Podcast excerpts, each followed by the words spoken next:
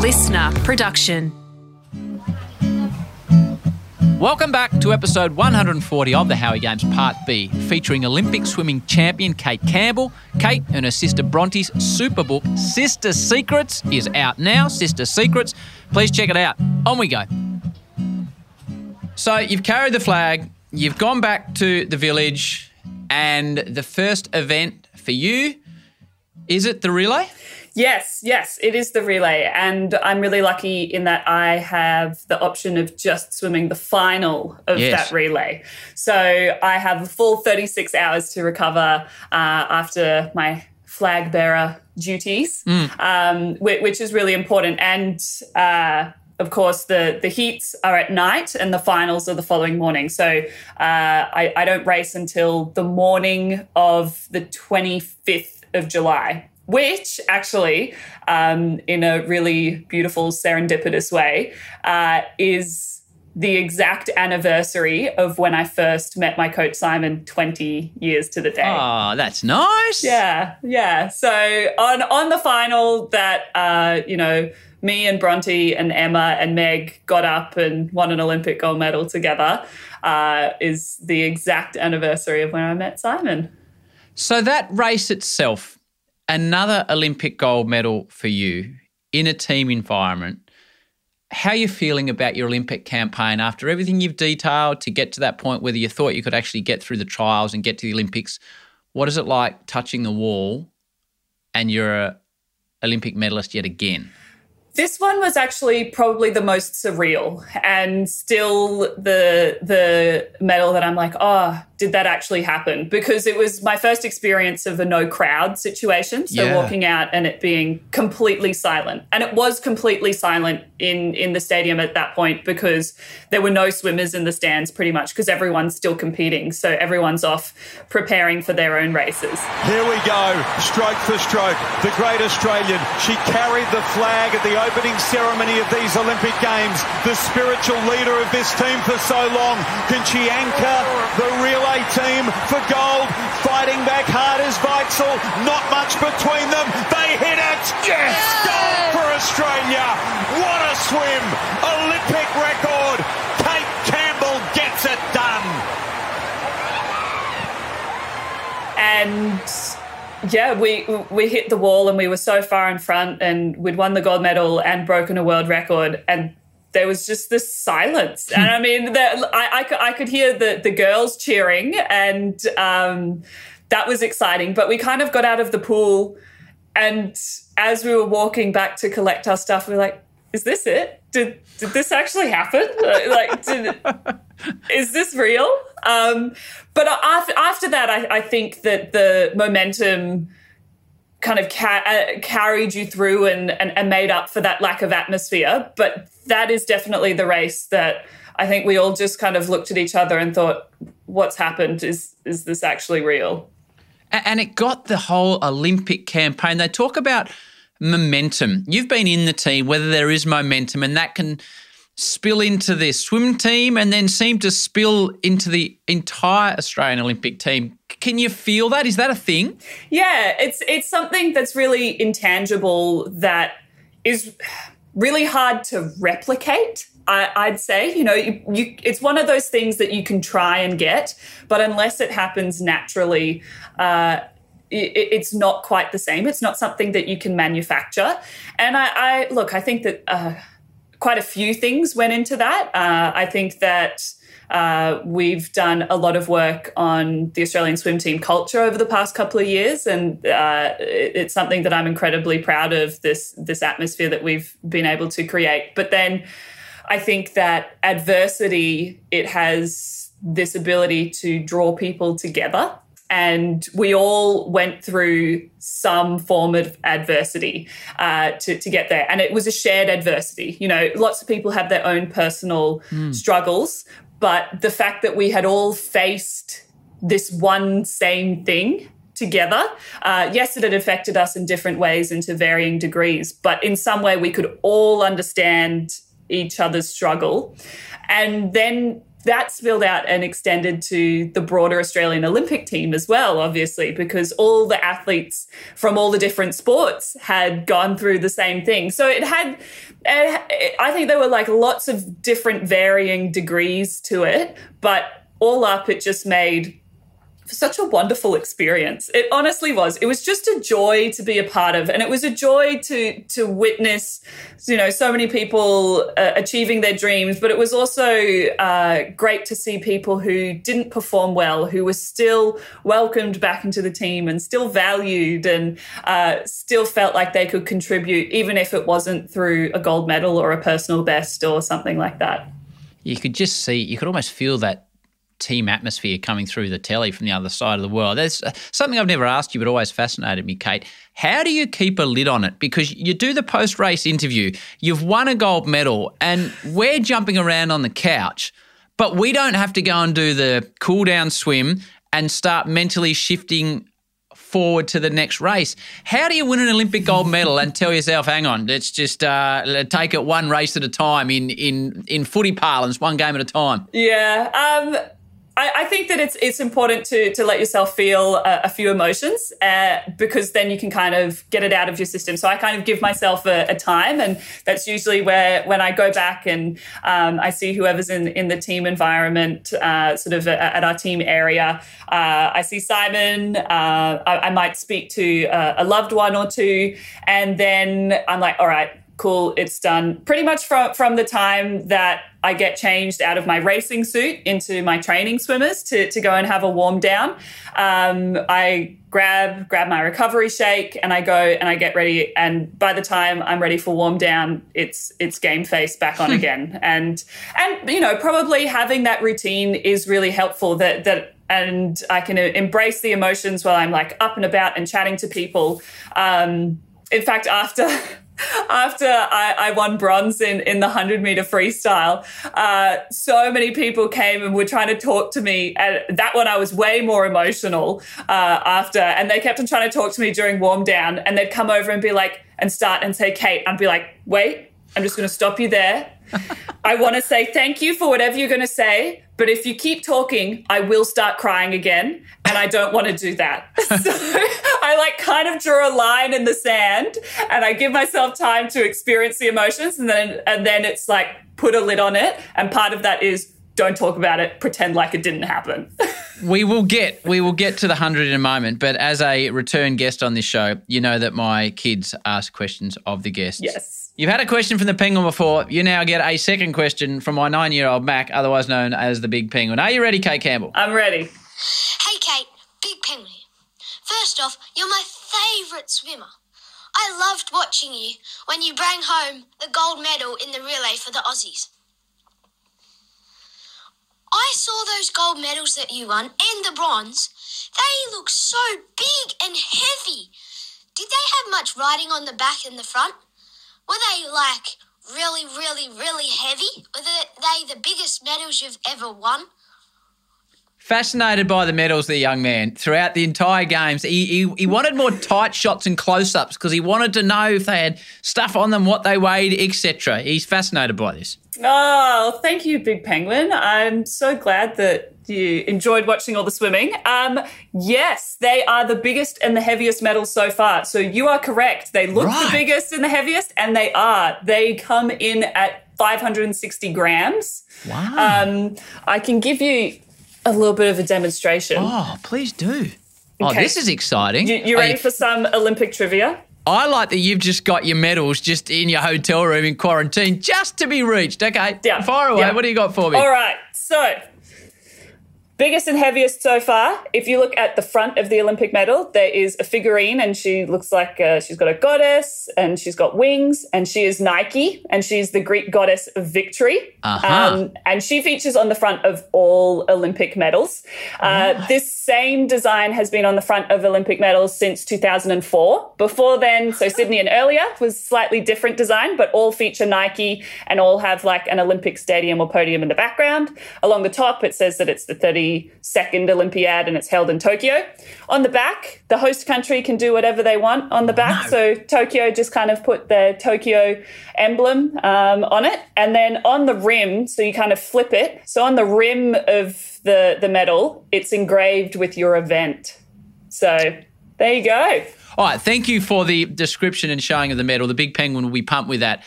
Okay, in your words, the 100-metre freestyle, an event synonymous with you. We've talked about it in the previous episode. We started with this episode, all your work you've done to try and bring yourself to a level of best performance when you get to it. Mm-hmm. How are you feeling once you've made your way through to the final and the day begins? You know, it's actually really surprising, but I just felt this sense of calm. Like it was almost like whatever will be, will be. And I was just so at peace with whatever outcome there was. And with that piece came just a real clarity around what I needed to do for that best execution and what that looked like and what that was going to feel like in the water. It was almost like I could step into the race of how I wanted to swim it and what that felt like, not what the result was going to be, but how I wanted to feel in that race. And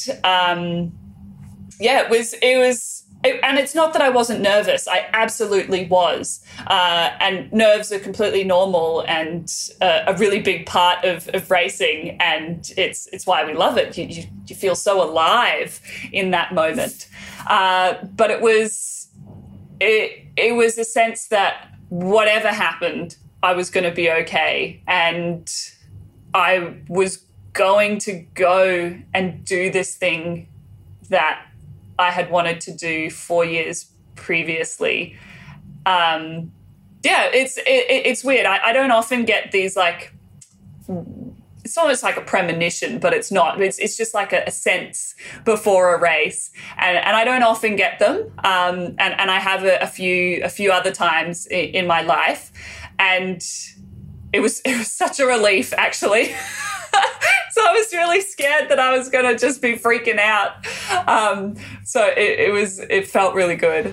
Cate Campbell, we've been following her journey for so long, and to see her here at her fourth Olympic Games, that elusive gold medal for the individual 100 freestyle. Whoa, that's the most serious we've seen Cate Campbell, focused, determined. So that description, and people can go back and listen to your description of Rio, and then earlier on in the episode you talked about the fact that you were struggling with your mental health. So regardless of where you come in that race, that description to me means you've won.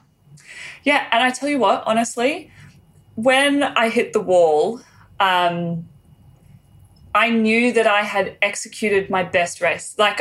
And I knew that I hadn't won because I was right next to Emma and I could see her out of the corner of my eye, and I knew that she'd won. It is the Australians right up on the pace and the world record line. Emma McKeon in front, Cate coming at her, Cate tiring just a little. Emma's in front. Can she hang on? Can she do it? Yes, she has. The gold medal comes, an Olympic record. This one all on her own. But I hit the wall and I just thought, I've done it. That was it. And I had this real sense of relief because it didn't matter what I turned around and saw on the scoreboard. And so I can, like, just remember turning around and just being like, I'm okay with whatever's up there. And then seeing that I'd come third and had won a medal, it was so exciting. And I know that it was a bronze medal around my neck, but I honestly felt like that was a gold medal performance. What a moment for Cate, being able to come back from what she's described as a disappointing swim in Rio and to be able to be up on this dais. It's a proud moment for her and shows the resilience to be able to get back out there. I have two gold medals from this Olympic Games, but that bronze medal to me is more precious than those other two. Which is so wonderful to hear. And I sat down to watch your race, and it sounds ridiculous to say, but I was nervous on the couch. It sounds ridiculous, but knowing what you'd been through and the pressure you'd put on yourself and the external pressure 5 years earlier, and then going through the COVID situation, I remember thinking, I know it sounds corny, but I remember thinking, I don't care where Cate comes here. I just want to see her get out of the pool with a smile on her face. And I saw your smile, and I remember thinking, I actually rewound it a couple of times and looked at it and think, is this genuine? Is this a mask, or is this genuine? And it looked genuine to me. And now that you've told me it was genuine, it's bloody fantastic, Cate Campbell. Oh, thank you. Yeah, I just, honestly, even just thinking about it now makes me smile. And to be honest, and I'm so happy for Emma, you know. She was an Olympic champion in that race and swam phenomenally the whole week. And to be able to share a podium with her, I was standing on the third medal dais, but there was still an Australian national anthem ringing throughout the stadium.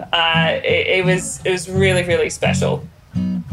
Plenty more of Cate still to come. Back on episode 60 of the show, we featured another Olympic gold medalist in the pool, the champ, Leisel Jones, another athlete with the strength to talk about the impact of mental health in her competitive days. I didn't realise it was even happening to me until I was just in this fog that I couldn't get out of, and obviously looking back now it's depression.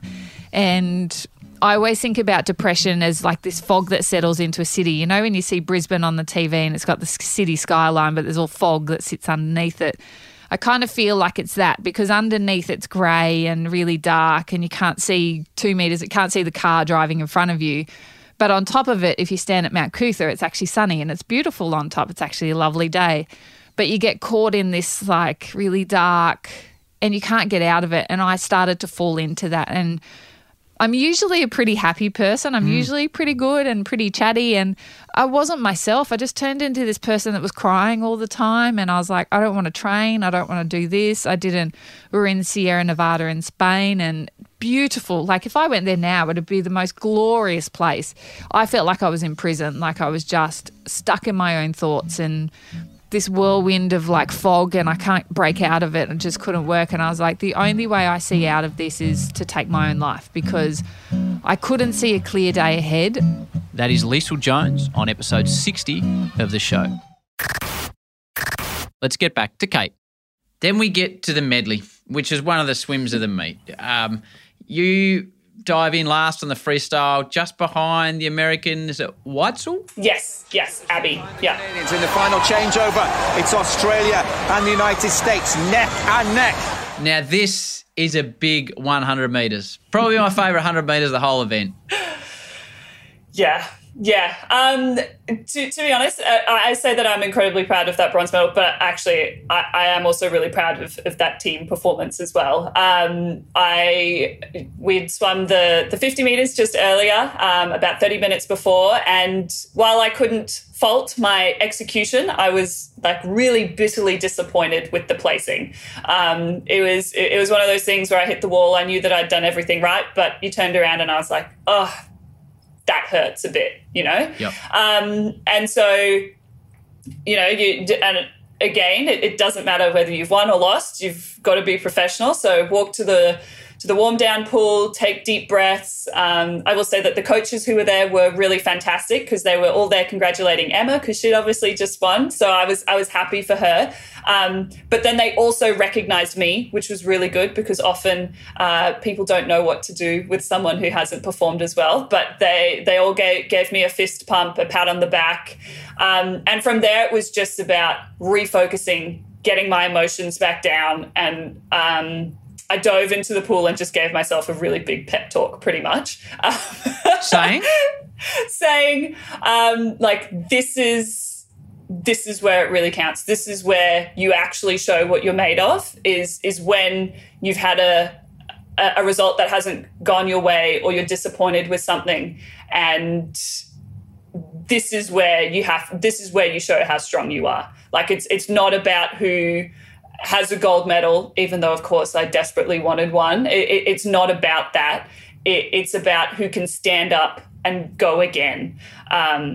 Because when you have the momentum with you and when things are going great, It's really easy to perform well, but it's hard to do that when you have to get yourself into that state. So pretty much my theme song for the whole Olympics was I Am Woman, Hear Me Roar. And I just like... I like that. It's just, I could sing it from like beginning to end, and all the lyrics are just so on point. And I just like played it over and over in my head, and like it's like, here we go, we're gonna do it. Like, I'm not a novice anymore.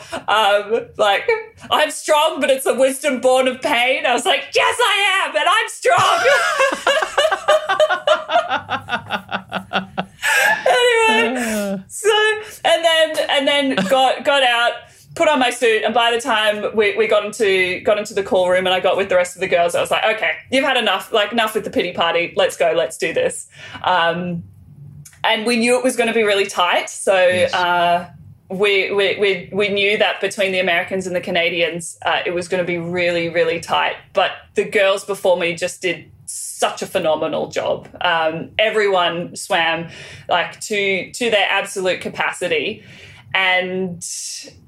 to be honest, I didn't know how close we were with the Americans. They were a lane over, but I knew that if we wanted the best possible result for this relay team, I was really going to have to push that changeover.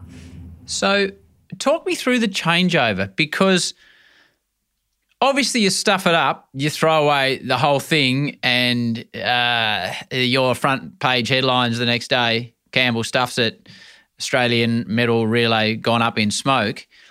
Is it instinct? Is it timing? Is it experience? Is it a combination? Like, what are you looking for? Yeah, it's a combination of everything. So for those who are a little bit confused, a relay changeover is the time that it takes for the swimmer in the water to touch the wall and for you to leave the block. So you can start moving before that swimmer has touched the wall, but your like toe has to be on the block at the point where their hand touches the wall. So there has to be a little crossover time. Otherwise, You've left early and the whole team is disqualified. Because otherwise, if there wasn't that rule, the next swimmer would start to dive in the water when they had 25 metres left to swim, you know. So relay changeovers is something that Australia has really focused on for a long time, because if you can get that changeover time down to as small as possible, you pick up tenths of a second. And I think the combined change over time for the Australians was 0.49 of a second between all three of us. Okay. And for the Americans, it was 1.3.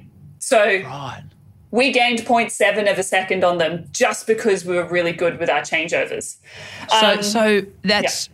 So you're averaging 0.15, 0.16. Yes. So it's 15 one-hundredths of a second that is deciding whether you've nailed it or whether you've been disqualified. Gee, it's a tight margin, isn't it? It's very tight. And the other girls, I think, averaged in the 0.2 range, so 0.2 of a second. And I was 0.04. So there were 4 one-hundredths of a second separating Emma's hand touching the wall and my feet leaving the blocks. Did you have a moment where I thought, have I gone too early here? I had a moment as soon as I dove in the pool where I thought I might have just got us disqualified. And you wouldn't know till you complete your swim, yeah? And you wouldn't – look, I knew it was fast, but I also knew that it had to be fast. Yes. If we were going to be competitive in this event, it had to be fast. And it's actually it's in those times of pressure that I feel all that experience come to the fore. It just – my brain switches off, and I've practiced and I've changed off Emma so many times. I've done so many relay changeovers in my life. So my changeover in the freestyle relay when we were 3 body lengths in front was 0.2 of a second. Wow. And I knew it didn't need to be any faster than that. Okay. Like any faster than that is unnecessarily risky. And now you've gone 0.04. And I've gone 0.04. But in this race, I knew that it had to be risky because we weren't three body lengths in front. We were just a little bit behind. So you swim her down and it's extraordinary. And Thorpe's going off his chops and Basil's going off his choppers. It's about, I'm sure you've watched back and listened back and I hope you have. Have you? It's the grandstand finish. Cate Campbell just beginning to impose herself on the Americans. Abby Weitzeil is doing everything she can. They are stroke for stroke for the gold in the final event of the women's program. There's nothing in it between Australia and the States. Gold goes to Australia. 13/100th of a second in front of the Americans, with bronze going to Canada, just holding off China. What a finish and what an end to a magnificent week of swimming for the Australian women. Oh, they're loving this. Cate realises how close it was, 13/100ths of a second separating gold and silver. No, I actually don't often listen to the commentators. I look at the results. They're filmed by our sports scientists, and so I watch my swims with, like, no commentary, with all the stats that come up, but I haven't actually watched the broadcasts. So, but maybe I'll make an exception for this one. Well, that flattens me a little as a sports commentator, that sorry, mate. If I was commentating swimming, you wouldn't be listening now, but I get that. If I was commentating swimming, I wouldn't want to listen either. So when you touch the wall, is there we've won, or I think we've won but I need to find, or it's nah, we're good? So I touched, my first thought when I dove in the water was, geez, we might have been disqualified. Then it's just park that. I literally had thought, doesn't make a difference now. Like, yep. Let's just go. I touched the wall. I honestly didn't expect that we would win. I really thought that we were fighting for a silver or a bronze against Canada. We've won. The girls are going crazy. I kind of just go, what? And then I just think, you just need to wait until the results are official. So you need to wait until everyone's finished and the official results come and scroll. And the girls are going crazy and I reach up and I'm just like, girls, just wait. I might have got us disqualified. You said that. I said that. I was like, just wait. And then I was like, just wait for the results to be official. We might be disqualified. And then sort of within 20-30 seconds, which felt like an age to me. I was just like, come on, come up. And then it came up. And then I, could properly celebrate and really embrace what we'd just done. And then in my head, I was like, maybe I overreacted. Maybe it wasn't that close. But then once we got the race analysis, I was like, no, it was that close. It's a great untold Olympic story. I love it. So 4 Olympics now, swag of medals. This is not the retirement question that you'll be facing, but are you, after Rio 5 years ago and the conversation we had and how you felt about your swimming career, is it enough now? I'm not asking you if you're retiring. I'm asking you, with what you've done, is it enough? Can you look at it and think, yes, this is what I wanted to achieve? To be honest, I think that I found peace with it was enough before I went into Tokyo. And I think that that's why I was able to keep pushing and overcome everything that was thrown at me and still come away with those performances and still have best execution on the day. I think that I had come to terms with it was enough and that I didn't have to keep swimming, but I wanted to. And so I think that for my next move and moving forwards, I need to continue to make sure that that's the case, because Howie, I just get sucked back in. Literally, as soon as I exited the pool after that relay, I was like, right, all right, what does next prep look like? Where do I need to go? What do I need to improve? And I was like, whoa, Cate. Like, you just need to take a step back. It's almost like an addiction for me, that high and that feeling of accomplishment. But I need to make sure that I'm still in it because I love it and not because I'm afraid that I can't do anything else. So I'm trying to be really smart and explore life outside of the pool, what I can do, what I can't do, what I like to do, what I don't like to do. Finally take people up on all their offers to help me out, so that if I do continue swimming on, that I know that I'm doing it out of love and not out of fear that I can't do anything else. You strike me as a person that will be able to do anything they wish. And you say that. No, but well, I haven't tried anything else. Yeah, no, I know, but the lessons you have learned will hold you in good stead, obviously. But are you prepared to, as you brought it up, and I didn't, and it's a deeply personal question, Cate, but are you confident you won't end up back in the place you were prior to Tokyo, or are you prepared that that could happen again? I think that if life over the past 18 months has taught us anything, is that you can never know. No, you can never know. Yeah. And you just, I never want to be someone who doesn't try. If I can be accused of anything, and look, it's been my whole life, but I'm just a try hard. I just try really hard. And so in some ways it holds me in good stead, and in sometimes it's got me into trouble. But I, when you're going through a bad time in your life, the way that I see it is like you've got no other option than to keep going, because life just keeps going. That's just the way it is. So there's something comforting in that. There's something really heartless and callous about it. But I don't know what the future holds, but I know that every time I overcome something that if you told me this is going to happen to you, I'd say I wouldn't be able to do that. But then you do. And so that gives me confidence that if I face something that I never thought I'd be in, a situation that I never thought I would find myself in, it's like, well, you've come through situations that you've never thought that you were going to be in before. So, yeah, there's something kind of comforting in that. And what have you learned to sort of tie a bow on this whole conversation? What have you learned in the last year to year and a half about mental health? That it's not a weakness, that it happens to everyone. I think, like I said at the top of the show, I never thought less of anyone who was struggling with mental health until I thought less of myself. I mean, I never judged someone who is going through mental health until I judged myself. And that's been a really big lesson for me. It's made me re-examine things, and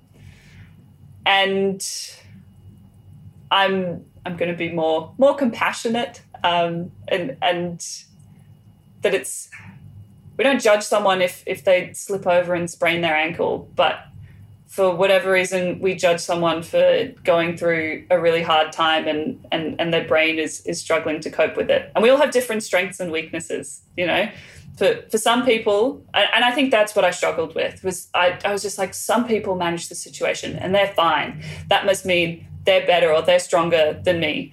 But maybe they have areas of deficiency that I have strength in, or maybe they're going through the same thing and we're just not talking about it.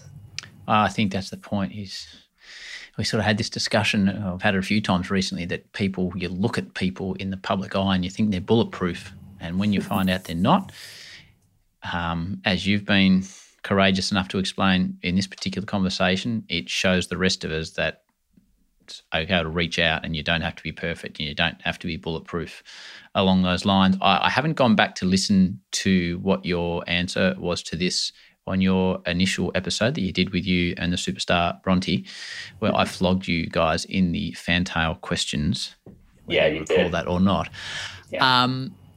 For those that want to achieve something in their life, I'll go back and listen to what your previous answer was. Whether it's changed or not, I don't know. But for the little folk out there that want to have some joy and success in their life, what is Cate Campbell saying to them?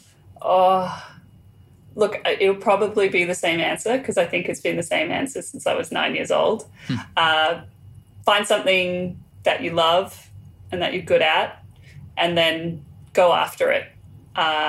The trajectory to success is not going to be linear. It's not just going to be straight sailing. There are going to be so many twists and turns. But if you love it, you can do it and you can get through it. And make sure you've got a good support team around you, because you're going to need to lean on them. So, yeah, that'd probably be it. I love it. The book is called Sister Secrets. Get a hand on it. Read it yourself. Get your kids to read it with your kids, read it to your kids. Before we go, just as you were talking about, there's a lot of things you haven't tried. Can I tell you what I think you would be excellent at? Tell me, please. I'm all ears. I think, and we've had a brief discussion about this before, I think you would be fantastic in the media.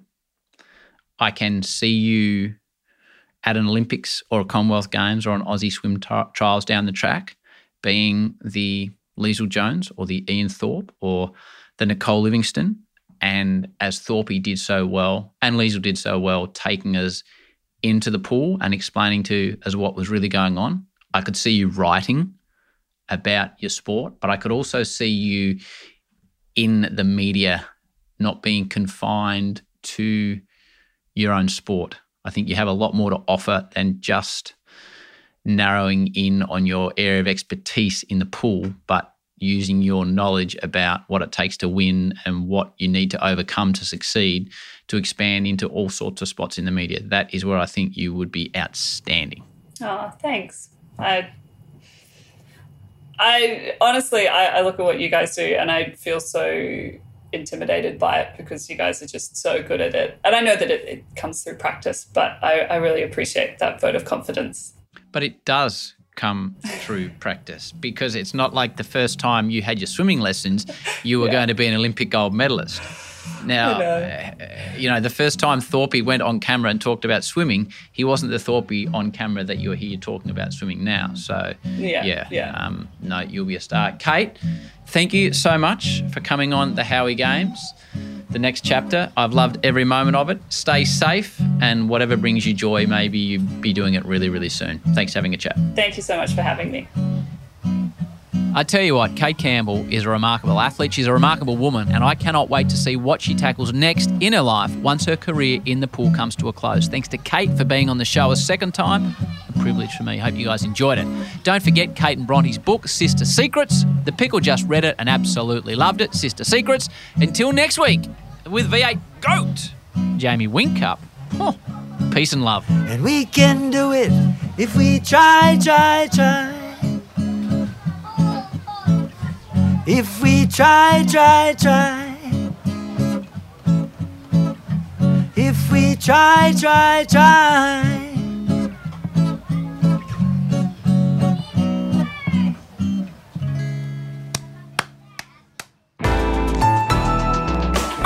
Listener.